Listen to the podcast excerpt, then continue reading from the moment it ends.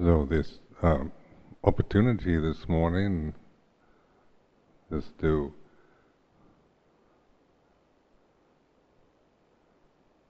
listen and uh,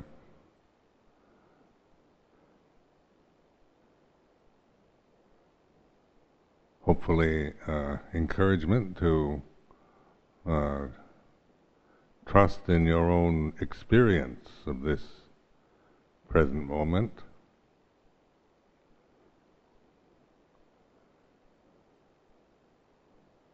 And so, like reflecting, bringing, bringing attention to the way it is, and uh,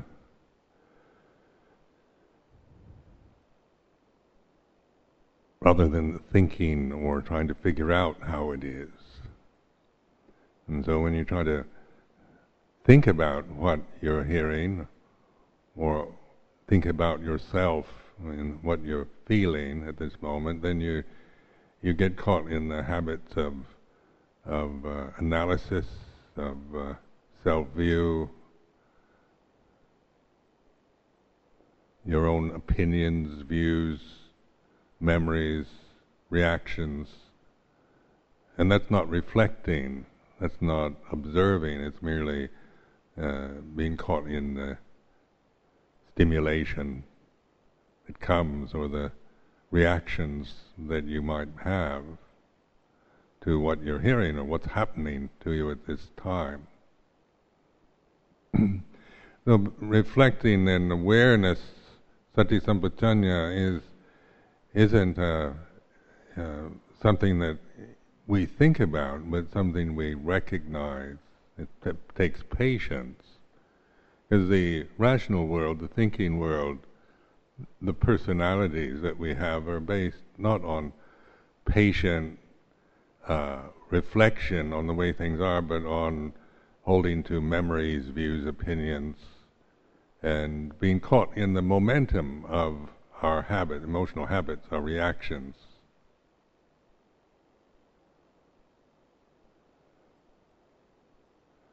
So, like when one identifies even with Buddhism, you know, then this, uh, they, as a convention and as an identity, then we tend to get defensive or one when when we feel Buddhism is being attacked or being demeaned in any way, or our particular view is being challenged, then we easily get caught into reacting to that.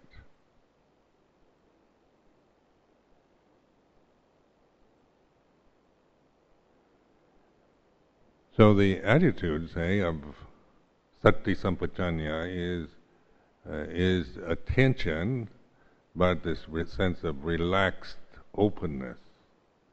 So now, just kind of tell yourself, kind of encourage yourself to just relax, uh, let go of everything. You don't have to prove or know or even understand what I'm saying. You know, just to open to the the present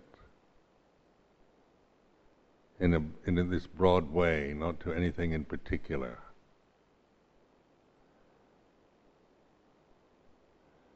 So when we say attention, then we usually think attention to a particular thing, to what I'm saying, or to uh, some object. But this uh, mindfulness isn't doesn't need an object. It's not uh, that we have to pay attention to something, but to just be in the state of attention, of awareness, which means being alert, mindful,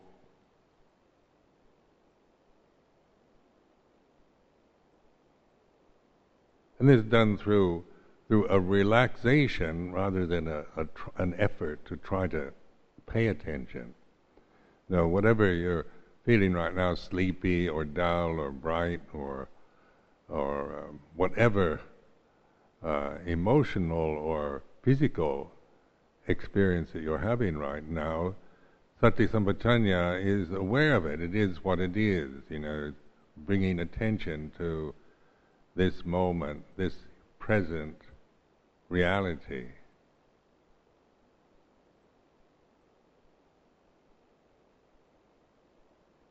So, like the body, the, the posture, just by bringing it into this conscious, into consciousness. When I do this, then I'm aware of my where my legs are, hands.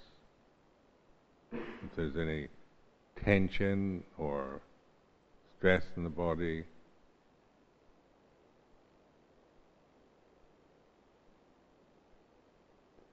And it's, you know, and this isn't an effort to try to change it, but just by receiving it, you know, allowing it to be what it is rather than to, if you feel tension, to think you have to try to get rid of it, or if you're feeling sleepy or dull, that you should try to uh, conquer it or annihilate it. This isn't anything about getting or controlling or getting rid of, but recognizing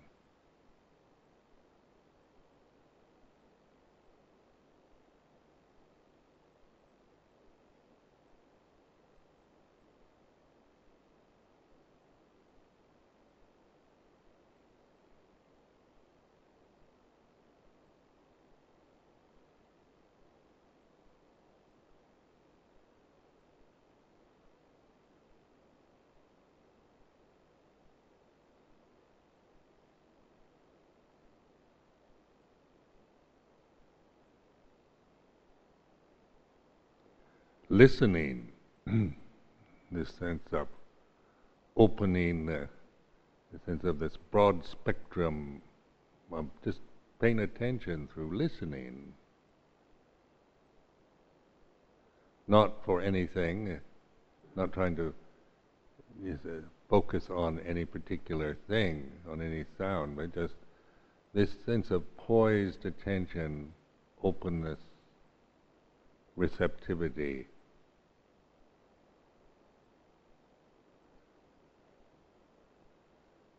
And so these are words of encouragement, not commands or imperatives that I'm telling you, you sh- how you should be, but these are uh, encouragements pointing to that, so that you you know not trying to to uh, tell you what to do, but just share my own knowledge from my practice, ways that I've uh, had insight and understanding of Dhamma that might be of benefit to you.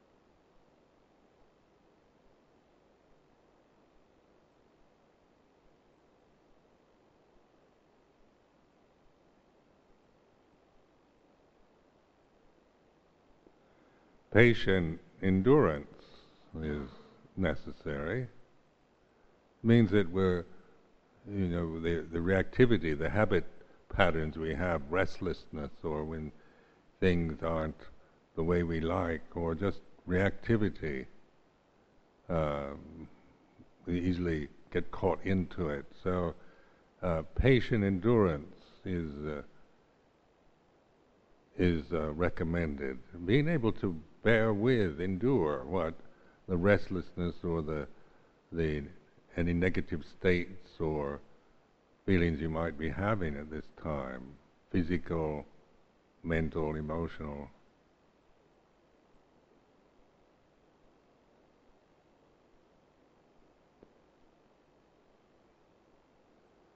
Because without patient endurance, then we easily, uh, you know, we're just helpless victims of of the habit patterns, the conditioning of the mind and body. Just uh, subjected to the their uh, impressions, and we react accordingly. So patient endurance allows us to to recognize reactions, habits, and uh, and enduring means we allow ourselves to to feel that and endure that impression. Allow it to be what it is, not try to uh, get rid of it or just be moved by it.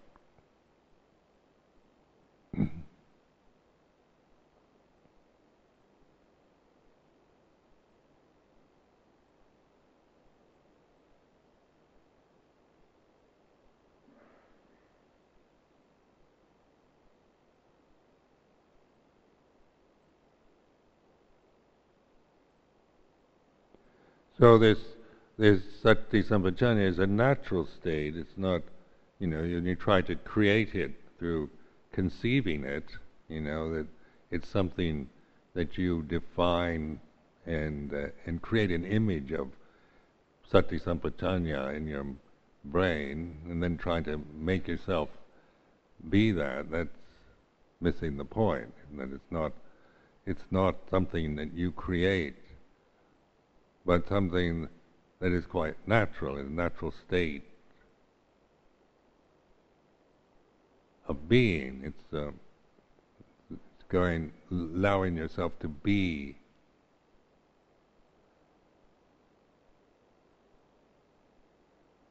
Rather than uh, than trying to get some particular uh, idea, that, you know, try to achieve something that you've already conceived of or something that you remember. One of the kilesas of vipassana practice is uh, memories of previous insights or previous experiences through meditation that we we have memory, we have them remember and then we want to have it again. You know, if it's a pleasant or uh, impressive memory that we're holding, then the then the desire forms to try to, to get it again.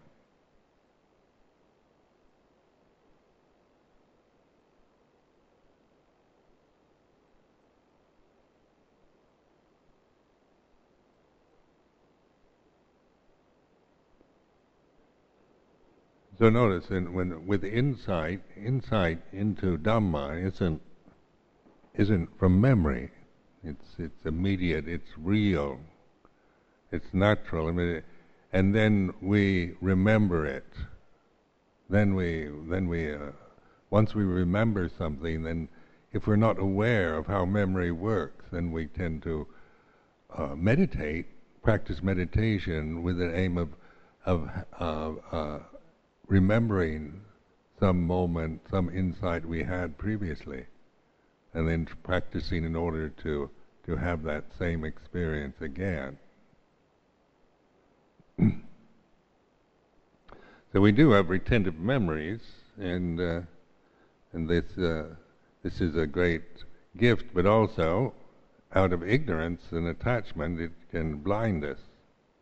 Always living in a realm of, of memory.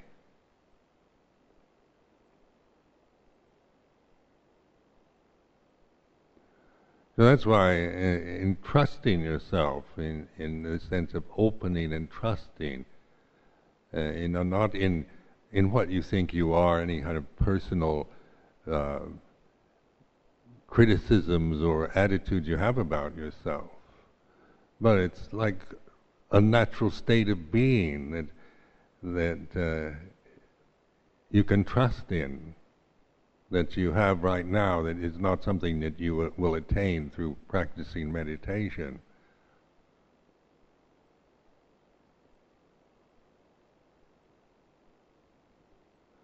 So even the word meditation becomes a, another, you know, thing we have to do. We we we define it, or we we have views, opinions about what meditation is and how one should meditate and what's good meditation and what's bad meditation,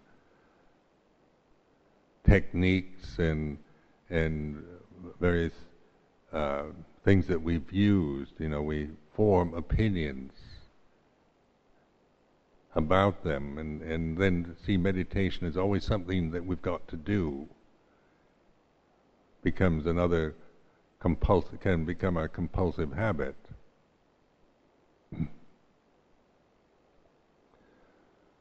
But the uh, Pali word bhavana is uh, meditation is an English word, so it's a kind of catch-all word for any anything you do with your mind, almost. Bhavana is actually the uh, insight into the fourth noble truth, or developing, cultivating the the path or the Eightfold Path, or the way of non suffering.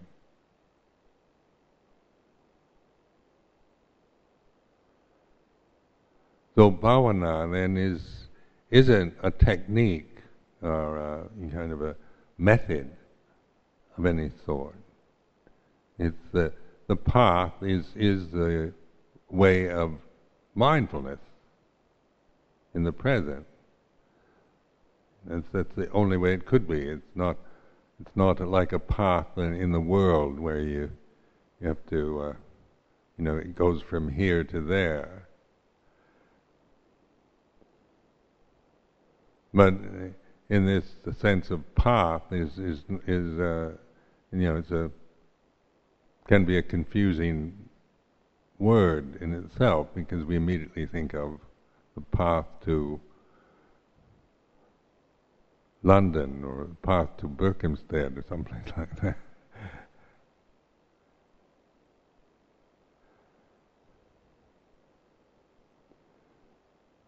But the immediacy, you know, mindfulness, the path to the deathless, awareness, there's so many of these uh, in the in the scripture, you know, ways of, of conveying this sense of immediacy, of here and now, of timelessness of pure presence, uh, and, which is is a matter of of opening and recognizing rather than of attaining and achieving.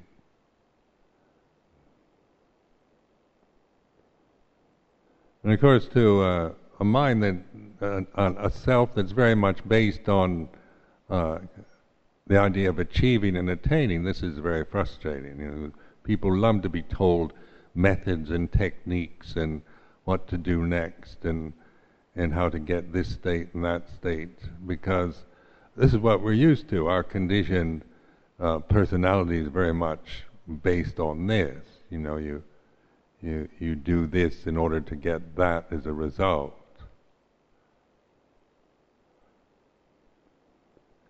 And that's the way the world operates the conditioned realm, the dualistic realm. You know, so you you know you it has its conventional reality. But as uh, and but when we apply that, you know, without awareness, without wisdom, to the bhavana, to the idea of, to to meditation itself, then of course it uh, you know it, it, it we can attain states through concentration. I'm not saying you can't, but though anything you attain is also something that's you know that has its beginning and end. So it's it's whatever you get, whatever you attain, you lose.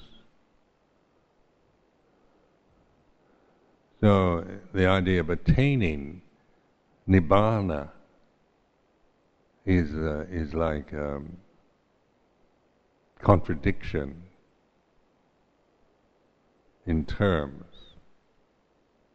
Though when when people say, uh, you know, and they before the blessing in the mealtime, they say, uh, "Dawn has been offered for this person. May she attain nibbana." I always feel a bit bemused by this. But it's really interesting to observe how how words affect us, like attaining, achieving, these, uh, you know, these I understand very well because my personality is definitely uh, programmed for that. As a person, a real attainer and achiever, goal oriented. Uh, uh, my personality is is like that. So when when I first uh, came into uh, the Buddhist meditation scene, uh, that was a natural way to interpret everything I read in the scriptures was through attaining and achieving, or getting rid of, you know, kill the kilesas, uh, fight the forces of Mara. Uh, I mean, these are these are the the kind of, this is the kind of language that I'm conditioned to to understand and be motivated by that.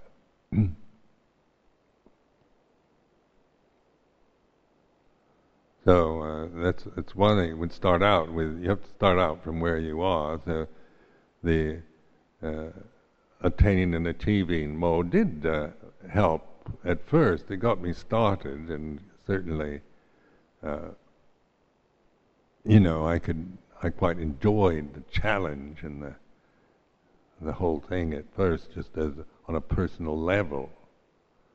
Being able to control the mind, get rid of the negative states, attain the blissful ones.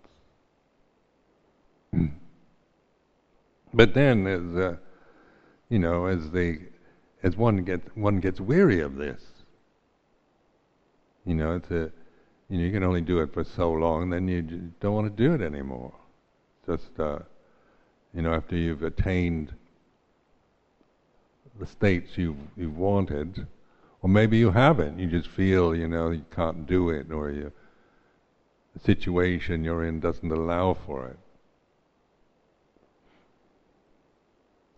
So the whole uh, self-view is uh, is, que- is is put into question. This is the anatta. Uh, like when vipassana is the is the um, insight looking into the nature of things, the four foundations of mindfulness, uh, these these uh, scriptural teachings, uh, where we use the three characteristics, anicca, dukkha, anatta, is is the uh, is the skillful means to break down, uh, break through the assumptions, the the habit patterns, the the the self view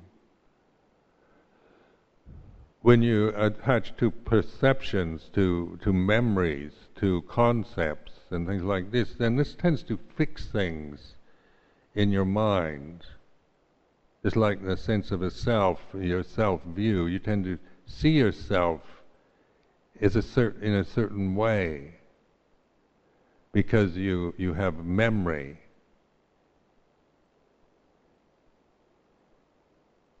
And so, you know, we see, we describe ourselves as modern ways of talking about ourselves as, you know, I'm a hatred type, or dosa type, or a lobha, I'm a greedy type, or I'm a moha type. or we see ourselves through a, our astrological uh, problem, or we see ourselves as through the you know, the position we're in,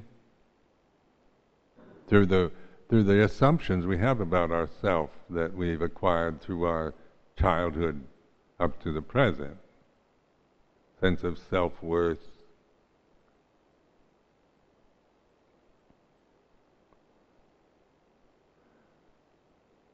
So, you know, there's a question, there's problems around should you develop the jhanas first and before you do vipassana? Or can you just go straight into vipassana without the jhanas? Or, uh, and then there's scriptural, people can back up both sides through scriptural quotes.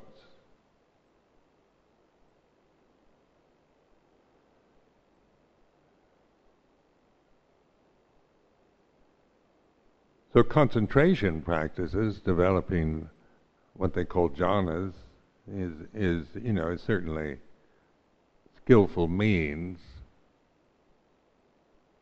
But if it's done always from the self view, you know, me attaining jhanas, this I question. Me getting my samadhi, me getting my meditation practice together. This, this, uh, this, this brings up a sense of, of me as a person.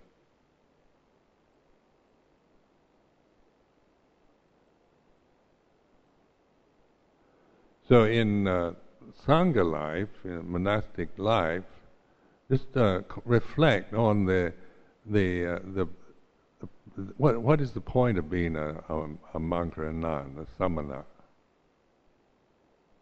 Is it to just change your appearance so that you, you, you wear a robe and shave your head and, and then you make yourself into a Buddhist monk, a Buddhist nun, a Theravadan, a forest tradition type of person.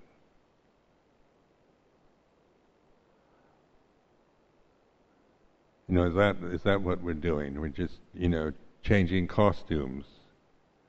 From a lay person, we become a monastic person. Or is a monastic life what you know, when we reflect on the samana sanya, on the attitude of alms mendicancy, and that is is not to to reinforce sense of I am an alms mendicant now, and I'm I'm a celibate brahmacharya, and I'm a, a bhikkhu, I'm a siladhara, I'm a junior, senior, I'm anagarika, samanera. This kind of uh, this, of course, feeds the, the uh, self view. I'm Ajahn Sumedho, I'm senior monk. This is, a, you know, this is a self view, isn't it? So I'm using the, the position, the, uh, the convention, the everything for a reinforcement of myself as being a person, personality. Or is it, you know, how to use it so it doesn't do that?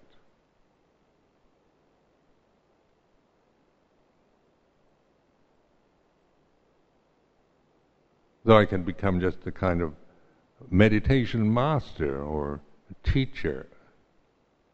And this, this of course, the personality view is, is reinforced.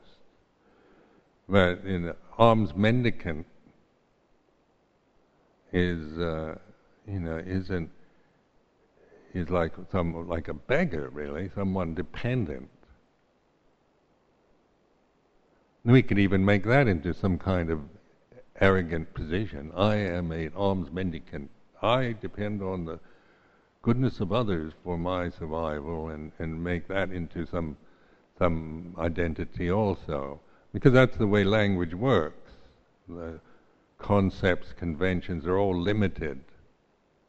And so it's how in, learning how to use the convention for with awareness, not to just identify with the convention and become a Buddhist monk, a Buddhist nun, but to use the convention to to reflect the the identities that we do, the way we can identify with it, the, the uh, assumptions we make from it.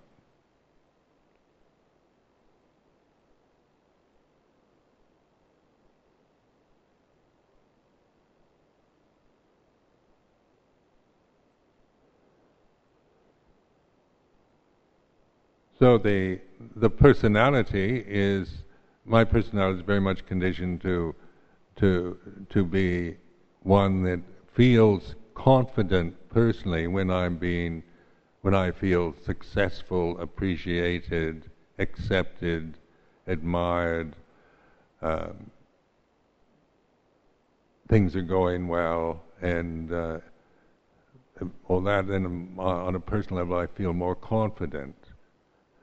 Uh, I feel very unconfident when things aren't going well, when I'm being criticized, being challenged, being uh, uh, considered a failure, not being good enough,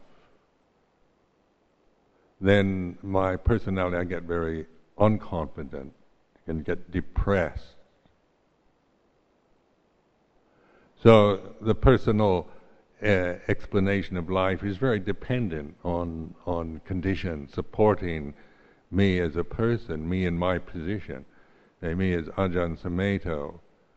Uh, then then everybody says Ajahn Sumedho is great teacher, good monk, all that. And then personally, that's quite builds confidence. Ajahn Sumedho doesn't have a clue what he's talking about. He's not even a proper Buddhist. He's uh, you know he's a he's a loose cannon in the sangha. He's uh, you know.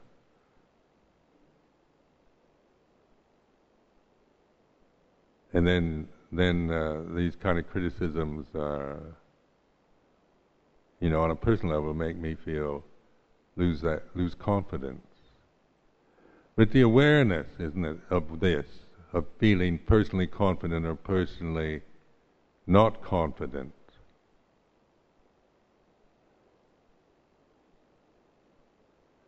You know, so saying, do I want to live my life depending on the approval and of others and feeling successful and and that, or and then uh, you know trying to live my life always with that in mind to to please others to to get the praise and the encouragement that I need personally in order to feel all right. Because that's very unstable uncertain You know, so you, there's always the possible criticism or challenge. or gossip. There's a rumor going around Bangkok these days that I've disrobed. and these rumors occur quite regularly. You know, uh, Ajahn Sumedho's disrobed. So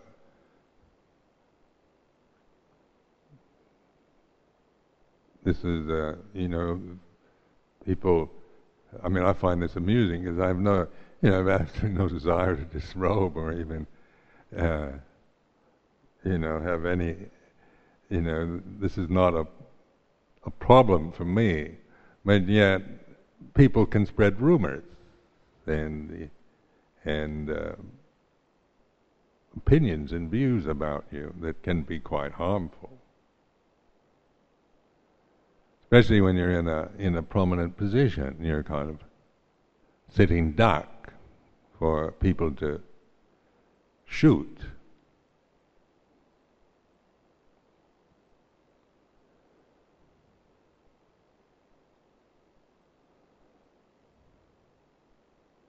But in the in the worldly life, then that then the the person just to know my, how my personality works you know, I found with with Ajahn Chah, uh, he was very skillful. You know, like uh, encouraging and gathering me in and and uh, getting me to kind of, you know, see the value of monastic life, of keeping the vinaya, of uh, practice, and the way it all integrated and came together in the uh, monastery, in the tradition. And so then that was very much appreciated. Also on the ego level, it's, you know, it made me confident. You know, I have a good teacher, I'm accepted, I'm a member, appreciated uh, by the Sangha and by the lay people. Uh, I'm supported, I feel good about myself uh, in this way. So that was, you know, very much appreciated in the beginning period.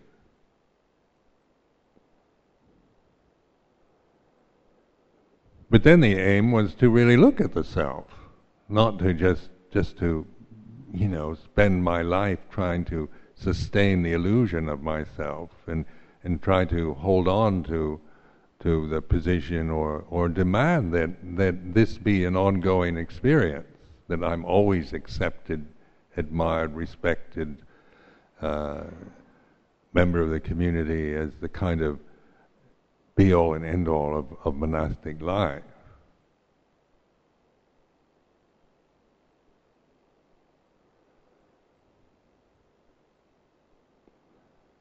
So the the uh, initial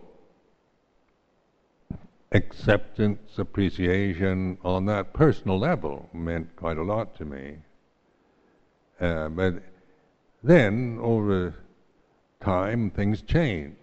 And criticisms, uh, the kind of uh, all the personal relationship and, and so forth would would change in ways oftentimes I didn't like. But the of reflective ability was the thing that uh, Luang Por Chah was always uh, encouraging. The whole life was was was for this alone.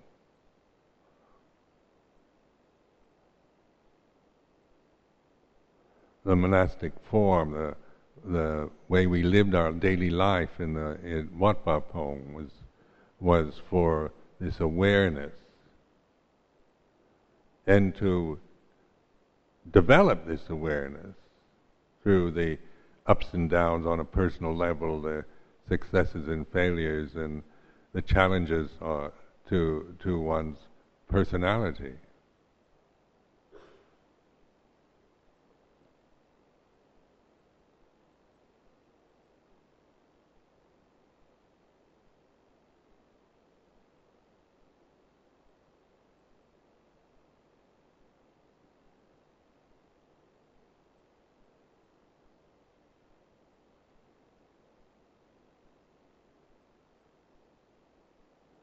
Now the Luang Por Chah, I, when I started, when I first started meditation, and I was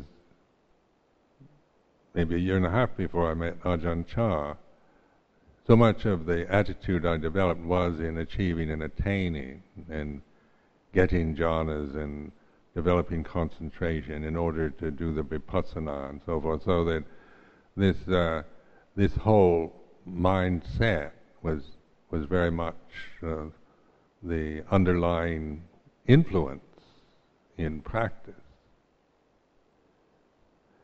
And then in uh, when I met Luang Por Chah, you know, and asked him about that, and he he was he wasn't interested in that, but in in uh, learning to just surrender. You know, he said to learn the Vinaya. and to uh, do the the way we, you know fit into the life of the monastery.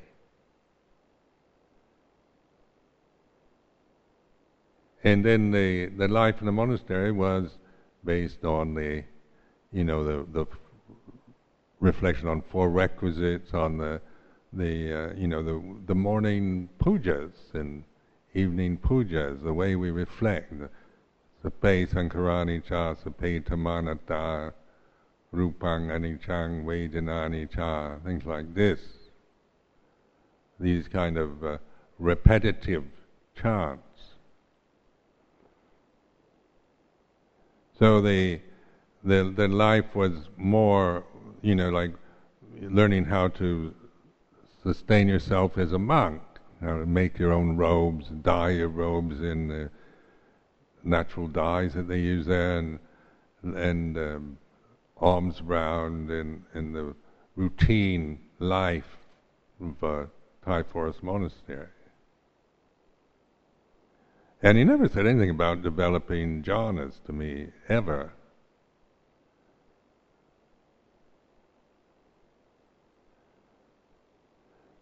So finally, I went and asked him about it, and he, he, he emphasized that developing jhana factors. Vitakka, vichara, piti, sukha, ekaggata. Now, how do, how do you develop jhana factors? Uh, you know, and, and this is when you really, really uh, reflect on it, these are relinquishments also. You know, it's a it's a relinquishing process rather than an attaining one. So when I'm trying to attain uh, concentration through the sense of uh, you know of my motivated by my personality and my and the habits that come from that, then I was always uh, you know through a lot of control I could get concentrated. And uh, you know, but I had to really be in control and and uh, and felt very frustrated when things would get out of control. Where with the attitude of Ajahn Chah, it was much more not trying to do that. You know, there was, you know, no matter what, we always had to go on the alms round unless we were too sick to walk or something. And then uh, in the afternoon, we always had to work. Everything was very primitive in those days, uh, drawing water from the well, and it always demanded group effort, working together. So he didn't even want pumps put on the wells. Many people offered to put pumps so that you could just pump your own water. You wouldn't have to depend on anyone else. When you needed water, you just go uh, use a hand pump. But he, he used it like a pulley on a rope. And in old uh, kerosene tins, they'd use, there's no electricity, so they had, they used uh, paraffin for lanterns and things like that. So there's a lot of these uh, tins that they'd make into uh, water receptacles, and you lower it down on, on a rope, and it'd take several to pull it up. It's quite heavy, and then put it on a, a bamboo pole, and two monks, you know, one in front, one in back, would carry these these buckets of water to the various bathing places, to the kitchen, uh, supplying the, the monastery's water needs. And this was uh, this we had to do every day together. So you know, where my idea of attainment and achievement was very much based on my first year experience, where I didn't have to work. I had all the the the time in my kuti just to practice samadhi. So I, you know, I, I like that. Where I'm just left alone, don't bother me, don't have to work, don't have to socialize, and. Uh, and just uh, develop samadhi, which I, you know, went through various various emotional extremes at that time, but that was my, my idea at the time of real practice, real serious practice. Going to Wat Pah Pong, I began to wonder because there was there's always something to do. You know, you always had to go on the alms round. Always had to work in the afternoon. Relentless. We always had to, there was imperative that we attend the pujas morning and evening. So there was a lot of compulsion and pressure on, on us to, to conform to this routine which I found uh, quite, you know, at first I didn't, I thought it was just getting in the way, that it was uh, counterproductive because I had my own views about what practice really is. Intensive practice.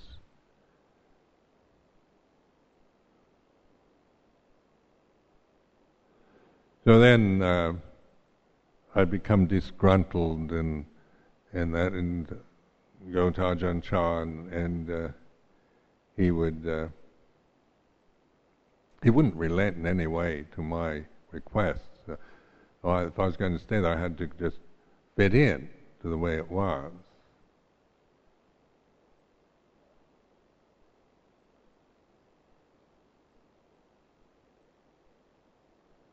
Now then, the the reflection on the four requisites, on the the uh, you know the impermanence of condition phenomena, on uh, uh, the nature of the body, the the Asubha meditations, um, all of these things were oftentimes uh, chanted. You know, at first they didn't. Uh, when I first went there, they were just chanted in Pali, and then uh, later they they uh, they translated into Thai so that you chant one line of Pali in the translation in Thai. But at first I didn't understand either, you know, Pali or Thai. so I did have to figure it out pretty much on my own. But the actual, what Luang Por Chah was pointing to was contentment in the, in the form, you know, non-resistance.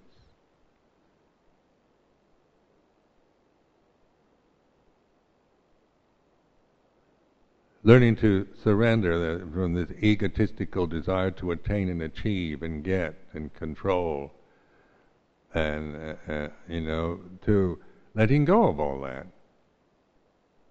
becoming a simple monk.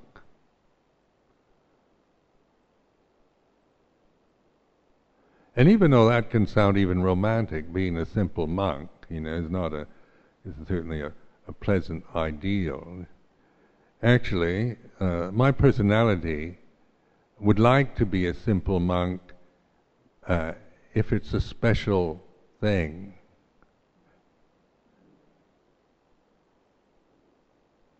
Because it is, it sounds good.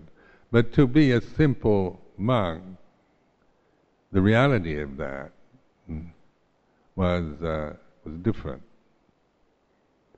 because there was so much uh, so much of myself involved in it and in, in trying to to figure it out and achieve and attain, even attain simplicity.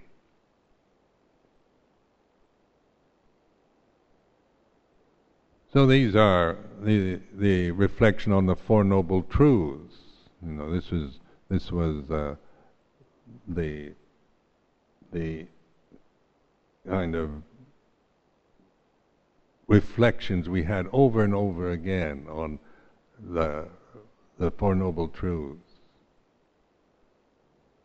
The suffering, the cause of suffering.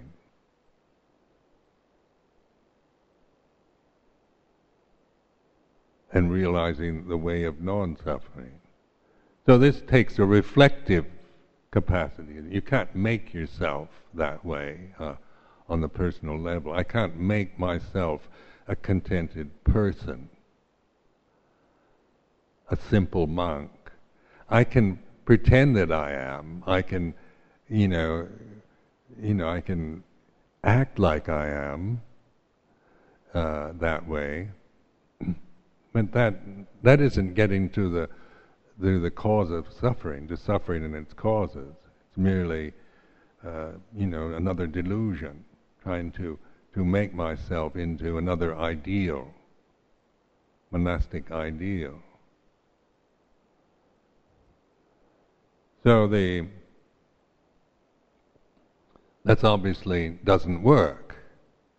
You know, you can you can fool yourself some of the time, but but then there's always something that's going to really challenge you.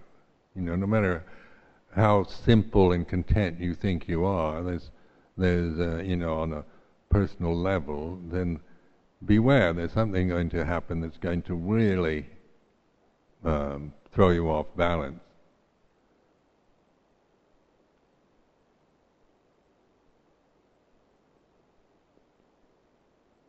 So the aim is to is you know to to, to cultivate this awareness and then the jhana factors develop from this simplicity, you know, from from this sense of, of not striving, of not trying to get and attain. Through through being free from just, you know, endless kind of obsessions about trying to get something or get rid of something.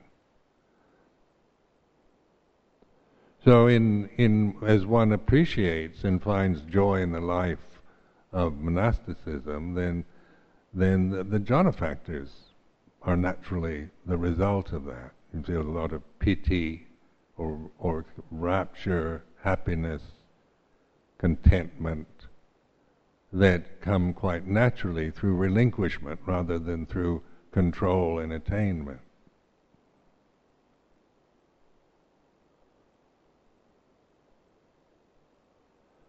Now, in the world to this day, there are many monks say that Ajahn Chah taught like this and taught like that. So, and I'm not. I mean, I, I, a lot of what they say I can't relate to from my own experience.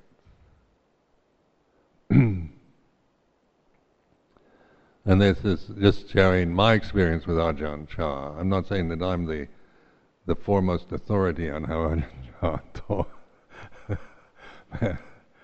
but uh,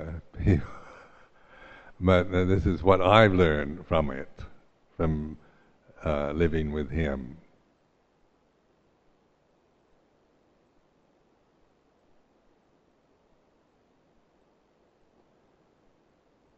Now, the, the Buddha's teaching, of course, is, you know, the, the uniqueness of Buddhism. What makes Buddhism uh, unique in the in the pantheon of religions is that it, it is. It's it's, uh, it's not an attaining style. It's not theistic. It's not. It's not uh, trying to attain uh, some kind of desired state. So that the the Four Noble Truths are about very banal, ordinary human experience that we all have all the time. You know, every day we suffer in some way dukkha of some kind. Just the feeling of, you know, doubt and, and dissatisfaction or complaining mind or, or um, feeling intimidated or envious or whatever the fears and desires that we have, part of our human uh, condition, are then pointed to in, in this way of, of a noble truth rather than as as just uh, bad karma that I have to get rid of. If I think I've got to get rid of my suffering on a personal level, I can see no possible way to do that as a person.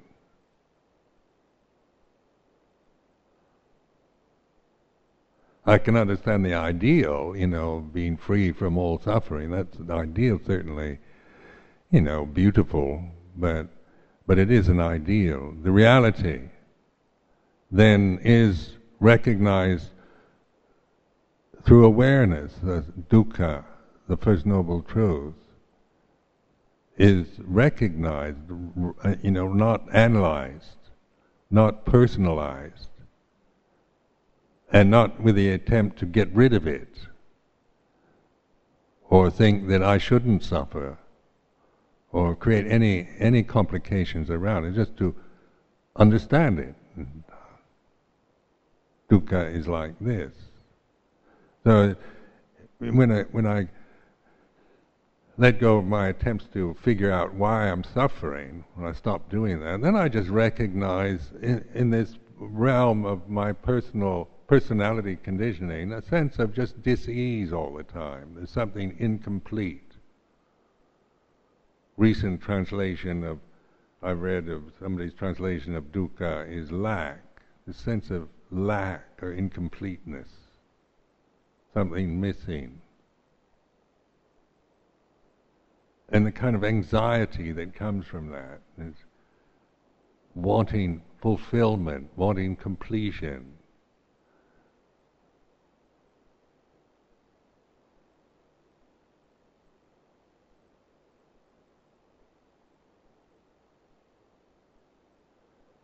So then, um, then we can seek uh, ways of, you know, trying to find, com- you know, complete ourselves through endless analyses, therapies, relationships, uh, adventures, and whatnot. And the ways of uh, that are quite commonly used to to uh, fill in that lack.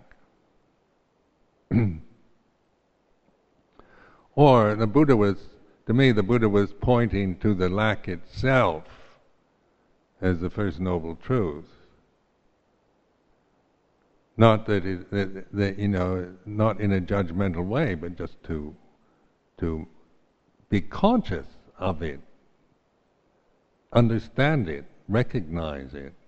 Because if we don't recognize it, then we, we operate from reacting to it.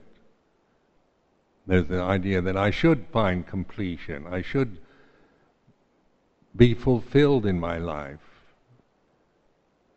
I need something else to make me feel complete and whole. Uh, the perfect person, the perfect partner, the perfect situation, the perfect teacher, perfect religion, whatever.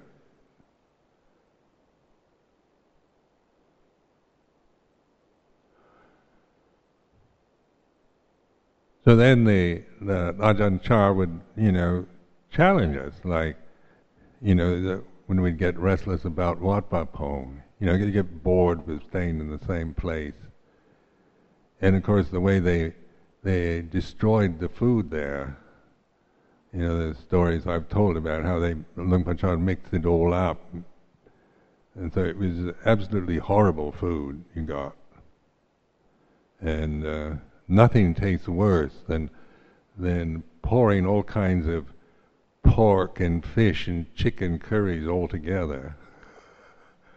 and so the, the food was an easy uh, was an easy uh, um, one to say, you know, uh, to feel discontented with Wat Pah Pong, because all the other branch monasteries had better food than Wat Pah Pong.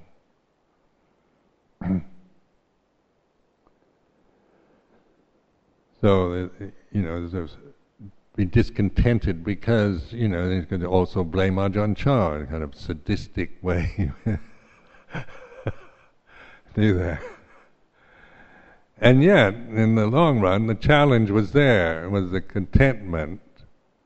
Wasn't that I ever liked it, liked the food, but I recognized that I could learn to eat it, and that that my contentment was was not in trying to find a place where I like the food better, but in being content with what is offered, that kind of, of reflection. Now, I couldn't make myself do that, even though I understood the ideal of it. It's just through letting the discontentment become conscious.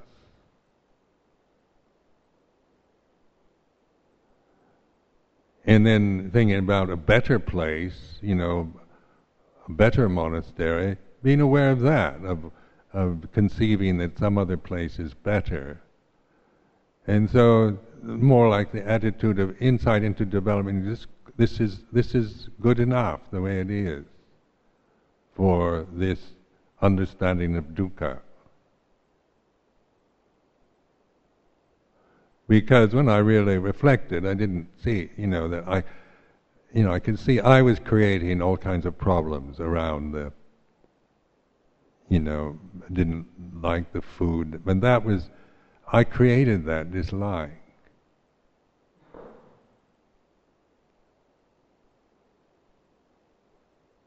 I created my suffering around the conditions that I was living in.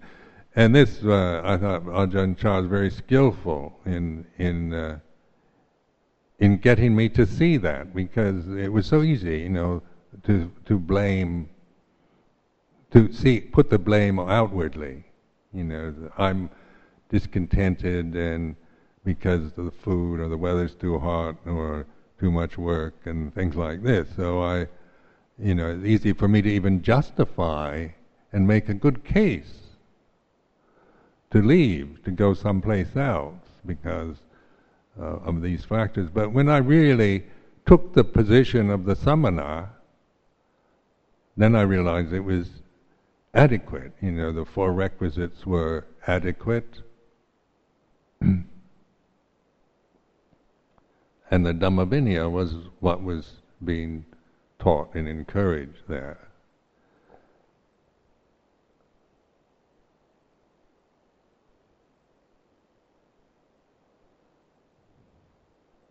So in in this way, you know, the contentment came through that kind of reflection.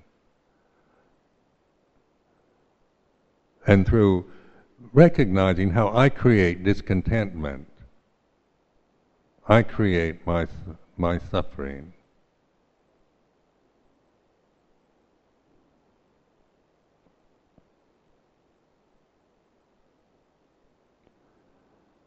Now that's quite an insight to see that, you know, that that, that uh, because the uh, you know culturally conditioned to always blame external things for my suffering, or I even can blame myself as a person. I'm my personality, my experience of life, and things like that. I because of my parents or my didn't get the best of everything in my life, then I suffer because of all the things that were imperfect in the society and the family and on like that, which we do a lot in the West. Seek to blame. But in terms of the reality of this moment, you know, the here and now, the suffering,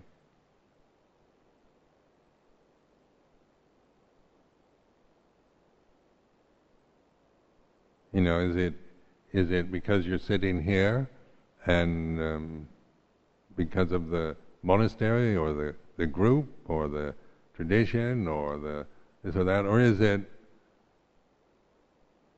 just you, you know, your desire for something, wanting it to be better, not wanting it to be the way it is, wanting, not wanting yourself to be the way you are, not wanting this moment to, to be, wanting it to end, wanting uh, something, not wanting something. So these are these these you can only recognize through reflecting on it. It's not a position you take on the intellectual level. It's not a you know a, a an attitude that you know a, that you operate from, but you reflect on what this First Noble Truth really is in your own experience. So even if, you know, if I'm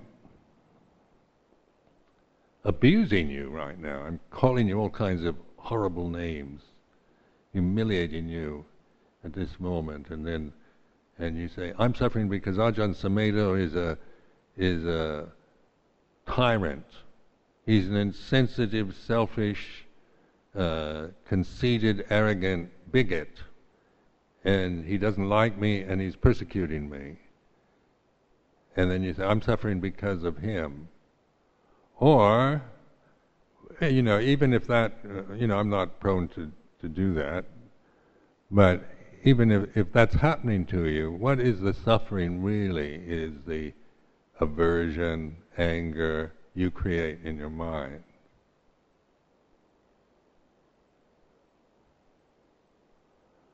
You know, so that like the the Christian uh, the Christian example of being crucified, and that Jesus being crucified, and you think these people are persecuting me.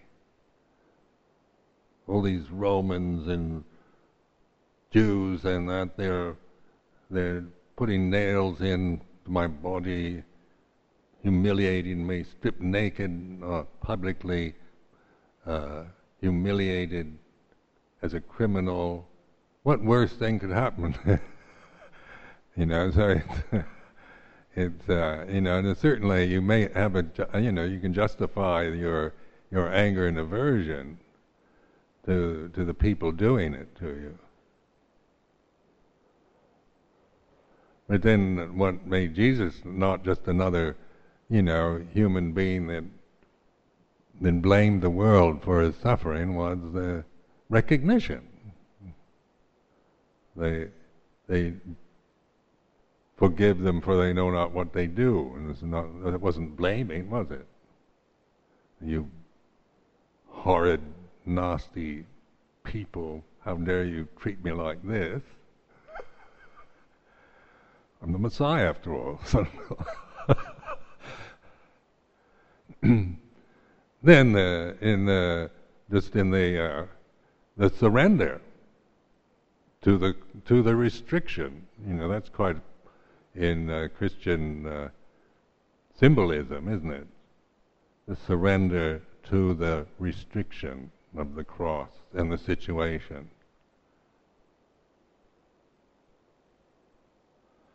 So, I mean, that's a very extreme example, which I hope none of us will ever have to endure.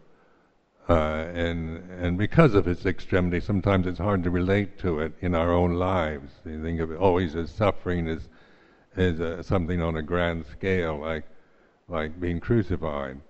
But you know, the Buddha is bringing suffering into just the ordinariness of being human, breathing, sitting, standing, walking, lying down, uh, seeing, hearing, smelling, tasting, touching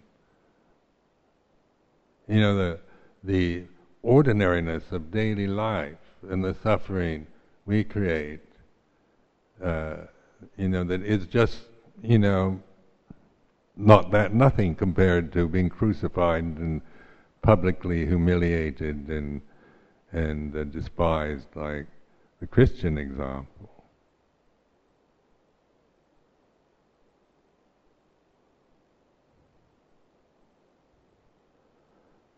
So then the the um, emphasis on on the ordinariness, mindfulness, is not a, a highly attained state. It's not kind of fantastic or something to congratulate yourself with. You know, I'm a very mindful person. I'm more mindful than you are. it's not the prerogative or a gift of, through uh, special uh, being a special kind of person, the natural state. And this is where then we we can reflect on the reality of this moment. The suffering, the discontentment, disease, doubts, worries, about ourselves, about the world, about anything, whatever.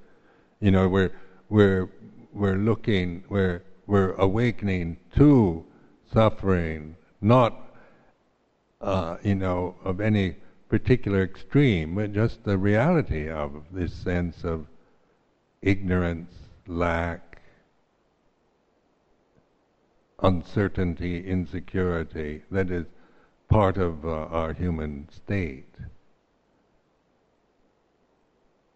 That is natural to this human state until we awaken to it. So there is a way out of it, isn't it? That through understanding, through recognizing, not through changing everything so that we feel secure and safe and appreciated and and create the utopian society, you know, where everything is as it should be. And how many desperate attempts have been made in our own lifetime towards creating perfect utopian societies that uh, increase the suffering. You know, just the, the, ideal of how trying to make a perfect society is uh, is an ideal, but the realities of this moment do not demand perfection on the conventional level. It's just reflecting on the way it is. Learning to to um, cultivate this way of awareness. First to recognize it and then to develop it. Not that most people don't recognize the, the awareness, don't really see it. Uh, you know, it's not that they're not aware, but it's not it's not noticed, not uh, appreciated. In in this way, then we're really, you know, this is a very special opportunity to to really recognize, realize this way.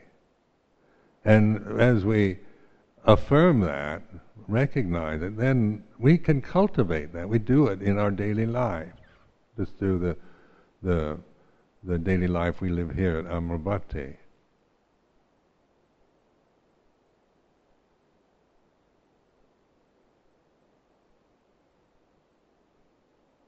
But until you recognize it and then of course your your life here will be a series of ups and downs and highs and lows and so forth, and that, and that's because that's the way you're conditioned to to experience life through the extremities.